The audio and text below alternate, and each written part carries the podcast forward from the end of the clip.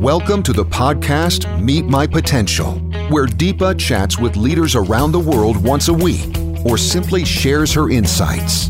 This podcast is for those who aspire to meet their highest inner potential. Each episode brings you one simple tool that you can apply at work or in life. Hello, and welcome to this episode on one critical element to make change happen. Today, I'm going to share with you the key learnings that I got from Dr. Paul Lawrence. Dr. Paul Lawrence appeared on Meet My Potential podcast on episode number 15 and he shared lots of insights. And I actually noticed some of what he was talking about in my workshops. And so here's what I want to do today is I want to share with you my own summary of what I learned from his podcast. And then you will also hear the interview that I had with him. The first thing I'd like to share is what is this one particular element that is so critical to make change happen? And this element is called dialogue. Dialogue is key. Dialogue is essential when you want to embark people on a new vision. Now, when you want to embark people on a new vision, what managers often think about is, okay, how do we get people aligned? And I learned that alignment is it kind of feels to me like in the army, everybody standing in a straight line, everybody following the same process, the same principles. And that somehow takes away creativity. And so I think what we want to look for is more a kind of a coherence in an organization where people are working in synchronization to make the change happen together and be in the change together. It could be any kind of change, embarking people on a new vision or be it a digital transformation or be it a change coming from a merger and acquisition.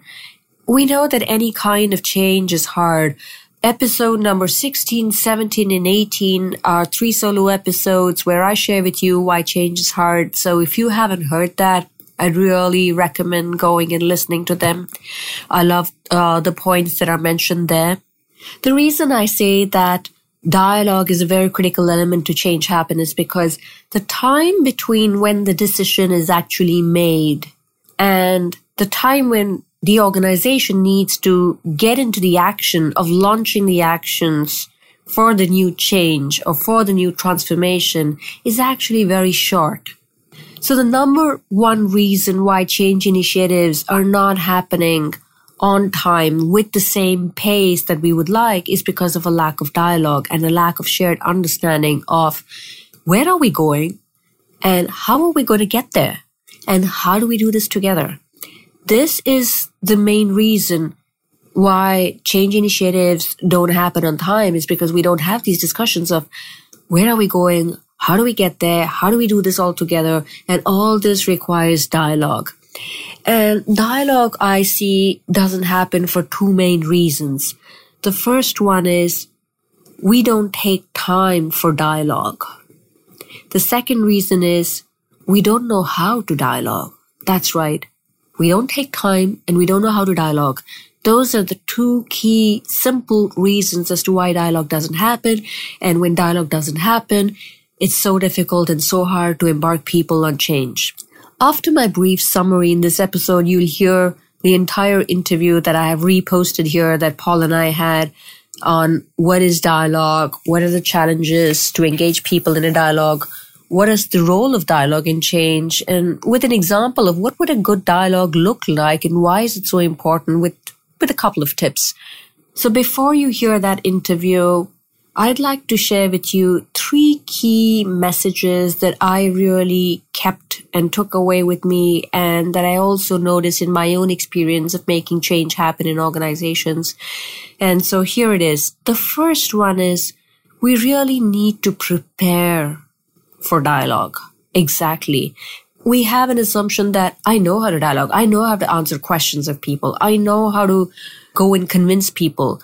Well, it's not about convincing people and it's not about having the traditional form of question and answer sessions. Those are the best ways to fail. Like having a meeting and trying to answer people's questions is the number one way, is the easiest way to fail to have a dialogue. So the first and most important thing is to prepare, prepare, and prepare. And what happens in that preparation? The first important element is create time in your agenda for dialogue. And when I say create time in your agenda for dialogue, it might seem pretty benign, but it's actually a lot of time. Dialogue takes time and we sometimes think that let's go fast. I mean, like, this is the action, this is the decision, and it's such a great decision. I just wish people could see it. So I just want to convince people, and that's it. Let's get on the change and let's go do it. And I wish it was just as simple as how Nike says, just go do it, or it's done. But it's not as simple as that. You need to have dialogue. And so really you know, mark out days, mark out time slots when you're going to have those dialogues with people. And you really also need to plan out who needs to have a conversation for whom, with whom. When you have a department which is of 100 people, 500 people, you can't have a dialogue with everybody. So getting everybody on board, you need to really see who are those critical elements? How can I make that viral change happen in different places? Who are the key people? And it's the key people here are not once again managers the key people are usually the people who complain a lot in the coffee machines, people who ask a lot of questions and then shy away, and people from different geographies who are kind of those critical influencers. These are typically people who may not have a clear position and yet they have a very strong influence on the other people. So you need to be able to identify who are these people across your department, across your organization who really need to be the first ones to get on board and then how can they help you get everybody else on board. So that's the number one thing. Prepare. The second thing is the question and answer session really needs to be done very, very differently from the traditional way of, all right, here's the vision. I'd like you all to prepare in small subgroups what are your concerns and any ideas that you have to get on to this new vision and let's talk about it.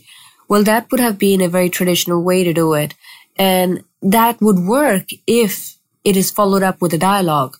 Now, what happens is I remember doing a workshop where the manager, the head of the department shared the vision with about 100 people and the people were put out in different groups to write out their concerns and also to see what ideas they have on how can the vision actually be made possible. What we notice is that people wrote down a whole lot of concerns in smaller groups.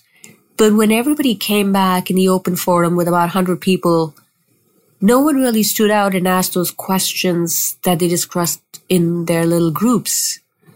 And when certain individuals did stand up and ask those questions, they asked questions from their point of view and not from what was discussed in the group.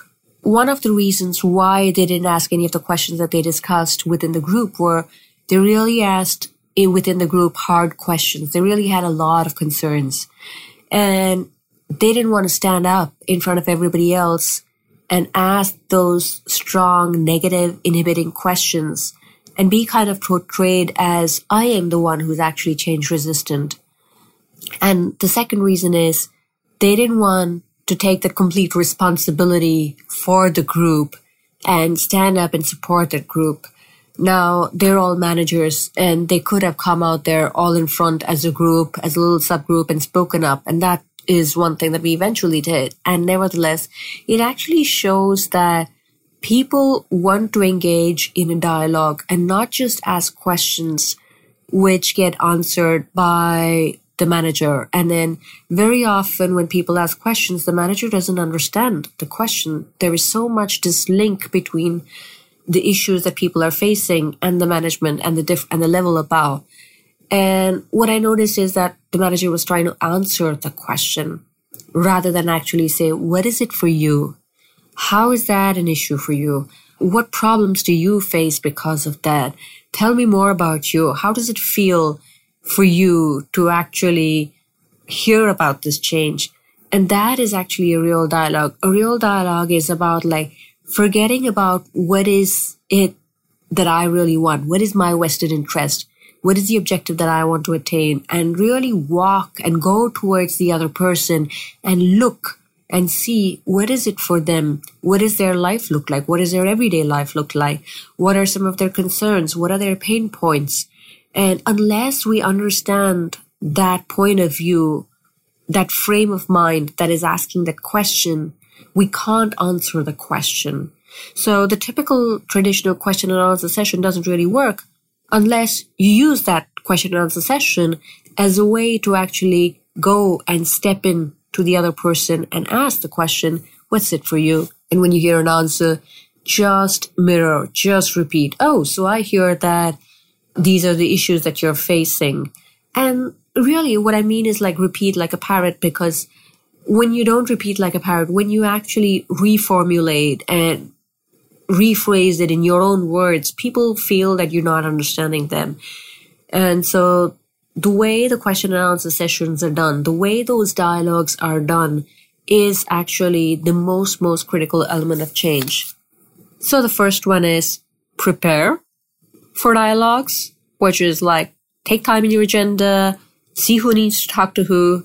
The second one is organize a question and answer session more like a dialogue wherein the responsibility of the manager is really to go and understand the frame of mind that is asking the question and not really answer the question. Answering the question is the last thing that you need to do. This is a place for dialogue.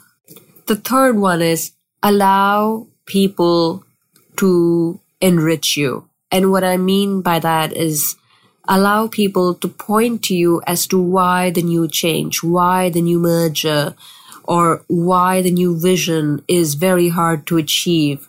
What are the challenges about it? Have a conversation about why is it so hard? Like, what are the disadvantages of it? Unless you deeply listen and unless you actually see the negative sides along with the people and acknowledge that they are not going to see the benefits of change.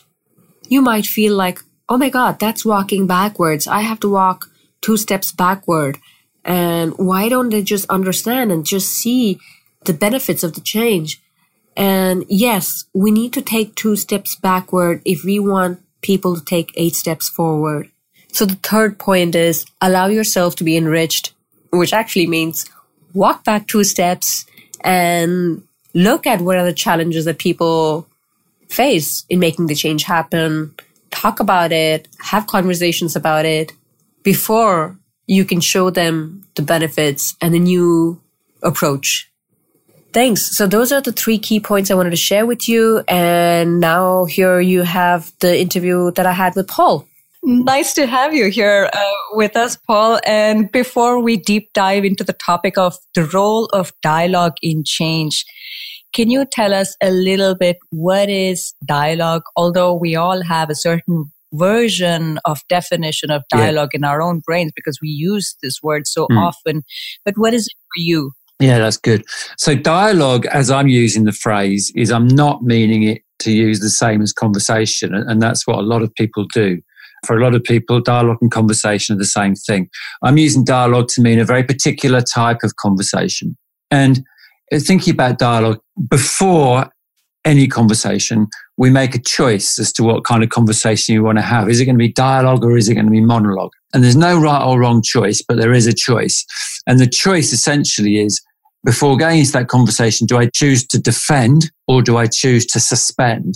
And if I choose to defend, then I'm choosing to protect and uphold a particular position or perspective. And if I choose to suspend, then I'm more open. And in dialogue, you know, contributions build on contributions and new insights emerge. It's a divergent kind of conversation. Now, most of us readily identify debate as a form of monologue. That's just people tossing opinions at each other. But skilled conversation is more difficult to differentiate from dialogue. And, and that's what we do most of the time. Most of the conversations we have are actually skilled conversations and that's not dialogue. So if two people come to a conversation very respectfully and respecting each other's non-negotiables, and, and the conversation might be really productive and useful, that's not dialogue, that's monologue. And it's more likely to be convergent than divergent. Nothing new is likely to emerge. And there's lots of situations that call for debate and skilled conversation, but to engage others in the creation of new possibilities, that necessitates a form of dialogue. So dialogue very briefly or very concisely is defined by William Isaacs is shared inquiry. It's a way of thinking and reflecting together. That is a challenge because as we go up leadership positions, we have been conditioned to believe that we have opinions, that leaders have opinions, that leaders know what they're doing. Mm. And it's hard to suspend judgments, hard to suspend our own opinions and go there out open. Yeah, it absolutely is. Yeah. And, but one thing I really want to sort of uh, make really clear is we're not saying that we don't have opinions. Of course we do. It's, and, and it's not saying you push the opinion away. It's saying you just hold it. This is, it's almost like see it floating in front of your eyes. It's there, it's real, but you're able to have a, have a dialogue at the same time as holding that view. That's, that's the kind of challenge of dialogue. Okay, excellent. In your experience, mm-hmm. how easy is it for leaders to learn how to dialogue after a certain point? I think it's really challenging for all of us, not just leaders, to, to engage in dialogue, because I'm not sure that's how we're actually programmed. We're, we're kind of programmed to make assumptions. That's how we typically operate. So to engage in dialogue is effortful for a start. So we have to make that effort. But there's lots of other things that are going on here. First of all, and you sort of alluded to this, many leaders have a mental model of leadership that overprivileged positional power. And their model of leadership is around, you know, the idea that what I say is what happens. The idea that I can't control outcomes is quite existential, but that is something that gets in the way of engaging in dialogue. Another mental model is that I, as leader, should know all the answers. It's really hard to genuinely, authentically listen and encourage the generation of new possibilities. If your mental model says, Hey, I'm the leader, I'm supposed to know all the answers. And that comes up time and time again when we work with dialogue in workshops, in coaching and leadership workshops. I might have a mental model that uh, it's not my job to actually engage in dialogue with everybody. That if I go and engage in dialogue with some people outside of my, my line reports, that somehow I'm stepping on people's toes. Time is a massive barrier for dialogue. It is effortful. It takes longer than just snapping out commands. So, you know, it takes time. So, so there's lots of barriers to dialogue, and it's really good to talk about this because dialogue. I don't think the, the challenge really with dialogue is not so much a skill; it's it's more of a mindset. I think in terms of the listening piece, and I've just talked about the listening piece because the other barrier is saying that thing that needs to be said, and that opens up a whole other field of challenge because we do feel reluctant to a lot of us to really say that thing that needs to be said because we're afraid we're going to upset people. So, how do we say that thing that needs to be said and how we do that respectfully? That's not easy. Right. So we see there are many challenges that people face in engaging mm. in a dialogue. Would you like to add something else to this? Well, what I'd really like to do is frame just how important this is the subject of, of, this conversation just how important dialogue is in change exactly exactly um, so yeah tell us more about what role dialogue plays in change? Well, here's the thing a lot of change theories, uh, and, and, and, most of the change theories we get taught are very linear, and they assume we can direct change through authority and personal charisma. But those approaches to change don't usually work. People, just, just ask yourself, if you've got kids, by the way, this will be really obvious, but people don't like to be told what to think. They like to make meaning for themselves. And they do that typically by talking to other people. So if you give someone an instruction, they may or may not verbally agree to comply, but you can be absolutely sure they'll go and talk to someone that they trust to make meaning of what you just said. And from that conversation will emerge a new intention. And it may or may not be what you as an authority figure intended. That is just how change happens. And it's very frustrating to authority figures who believe in the sanctity of positional power. And they express that frustration by blaming other people, using phrases like resistance to change. To get things done requires an understanding of how change really happens, and change emerges from dialogue. So I can see how dialogue can be a big blocker in change what challenges do leaders face in engaging in dialogue in a change process? Yeah, well, we've already talked about some of them, but if we talk specifically about a change process, it's number one, simply just understanding that this is how change happens because it's not how we often talk about change. As I said, a lot of stuff that's written about leadership and change over privileges positional power. Positional power is real, but it's not the only form of power.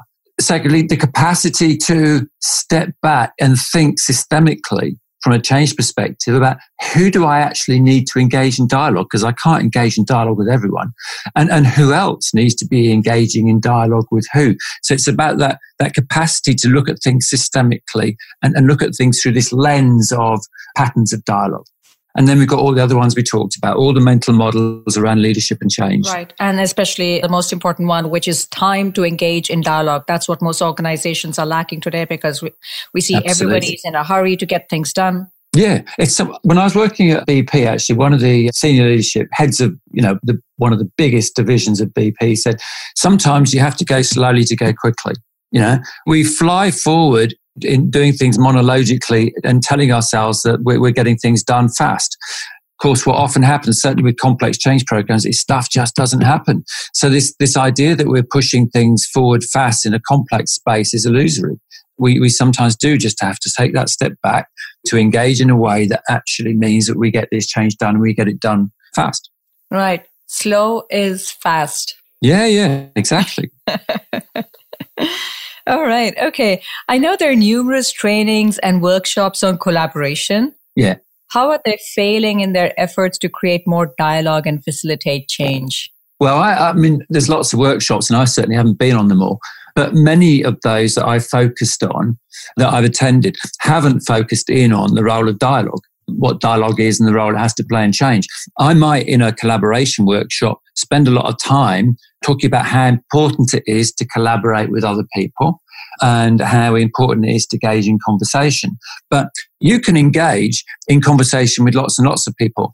But that, if it's not dialogic, then you're not necessarily going to get to that level of relationship that you're really looking for when you're looking for people to be collaborative. Okay. Can you give a concrete example of what dialogue would look like in a change process between people? Yes. Yeah, I can. So let me actually hone in on the word facipulation. There's this lovely word, facipulation. I didn't invent it. It was sort of, I think it sort of emerged in the US, no doubt from dialogue. But concrete example of how, I'll give you a concrete example of facipulation. Okay. Right. So I was working for this massive company and they got 300 people together in a room from all around Europe to talk about what are we going to be? Are we going to be operationally efficient? Are we going to be customer centric? Are going to be, I can't remember what the third one was. But the idea was we'll get all these people together to agree together what we're going to be right? Mm-hmm. And then on the morning of day two of this workshop, I sort of rolled in and, and ended up sitting at the front. And the leadership team, the, the European leadership team, stood up and said, "Ah, oh, you know what? We've been thinking about it. The answer is operational efficiency." And and I, I, thought to myself, the little voice in my head was going, I thought we were going to make this decision together. Anyway, okay. And then they said, so if you, everybody stand up. So 300 people stood up. And now sit down if you think that being operationally efficient is going to give us competitive advantage. And I was thinking in my head, all right, I mean, it's fairly obviously the thing to do, but I don't see how that's going to give us competitive advantage because I reckon all our competitors are doing the same thing. And by the time that thought process had finished, I realized I was the only person standing up in the room, that 299 people had sat down behind me. And then I noticed that the leadership team had spread themselves all around the room so in a sort of horseshoe. And there's me standing up in the middle. And, and one of the guys said to me, one of these leaders, he said, Paul, what would it take? What, what would it take to get you to sit down. And, and I'm thinking to myself, nothing, you know, nothing at all. But I, I need somehow to retain my dignity here. So I asked him a question and I just waited for him to answer so such that I could sit down as soon as I possibly could without losing face, right? Now, that meeting was called in the name of alignment and getting everybody together and consultation and collaboration. But the way that it was being, had the way it had been designed and run was actually quite monologic. There was a predetermined direction. Even though it was in the name of collaboration, the direction was predetermined. And that's what the word facipulation means. It's facilitation. That's how it's being positioned as facilitation. But really what's going on is manipulation. So facilitation and manipulation is facipulation. Now it's not, it's, it's almost never deliberate. But it's that piece that says, if I'm the leader, to what extent am I really clear in my own mind about what is up for invention and what is not. And you've got to be really clear about that. And so if you, if you want to create that kind of dialogic space, then you really have to be very clear about what the purpose of the dialogue is. And you have to be absolutely honest within yourself around what your own intentions are. You have to be really self aware to set up that safe space where people are going to feel safe to say whatever it is they want to be said. In that meeting, I talked about 300 people and I'm the only one standing up. When he actually went to the dinner table that evening and talked to people, very few people actually thought that being operationally efficient was going to give us competitive advantage, but it was not a safe space to say that. That's a fantastic example of how dialogue didn't happen. Yeah, exactly. Yeah. And if dialogue were to happen, what would that look like? When dialogue happens, there's this kind of really special feeling in the room because you feel as a participant that this is genuinely a space in which I can say whatever I need to say. And it's a space in which everyone in the room is absolutely and authentically curious about what everybody else thinks. So dialogue is about that listening and seeking to really understand the other person and what it is they're saying. And it's that feeling free to say that thing that needs to be said. Because I know when I say it, others are going to listen to me. You know, if we're in a space where we don't feel we're going to be listened to, most of us don't bother saying anything. Right. So if I imagine people having dialogues, we're going to have more grassroots innovation Mm. We're going to have directions that are coming from the people who really know what's going on. Yep. Yes. And then we start to disrupt the mental model of, I know the direction in which the organization or my department or my people are going. So let me just pick on something there because something you said there is really important that the importance of dialogue becomes ever greater the more complex our organizations become because it is a fallacy nowadays that as the leader of an organization, I know everything that's happening in my organization. And the traditional, the traditional strategy has been to rely on data. Data will tell me what I need to know. Data won't tell you everything you need to know. If I'm running a bank, right, the vision, my perspective on the organization sitting in my office is very different to what life's like for the person out there in a branch serving the customer. It's very different to the perspective of the person out there talking to customers in a contact center. It's very different from the product guys having the conversations with whoever they're having conversations with. If I want to understand my organ, one, I will never entirely understand my organization because it's too complex and it's constantly changing. But if I have, want to have any sense of what's going on in my organization at a given point in time, I have to be connected to and engaged in dialogue with people across my organization. Fantastic. Thank you. What is one advice you'd like to give leaders to support change through dialogue? Yeah, well, I'm going to cheat a little bit there and I'll give you three very concisely. And these three insights emerged from the research I did where I talked to 50 leaders across the world and I asked them, very simple question, tell me about an example of complex change where it went really well. And really what the core theme was dialogue. And so my, my three sort of things that I would say is number one, Go talk to people and genuinely listen. Listen without an agenda. Listen solely to understand. Number two, have the courage to say what needs to be said respectfully. And number three, as the leader of an organization, look at what's happening through that lens of dialogue. Who needs to be talking to who? Who is talking to who? And how much of that is dialogue? Thank you so much. That was very precise. and one, ge- do you have a general message to the audience before we close this call? I'd say I'd, I'd, say this. I think one of the fundamental drivers of dialogue is curiosity. So if this has been interesting, go find out more. And, and, I'm personally happy to engage with anybody. I've got a stack of readings, references, and stories for those interested. So being a curious person myself, I'd, I'd love to talk to anybody who finds this stuff interesting. Excellent. So for listeners listening out there, the show notes will have a link to Paul Lawrence's LinkedIn page, and with that link, you can connect with him. Yeah, and I'd love to hear from you. We hope you enjoyed the podcast. If you'd like to know more how you can meet your potential, check out www.meetmypotential.com. That's www.meetmypotential.com. Join us again. And until then, stay cool.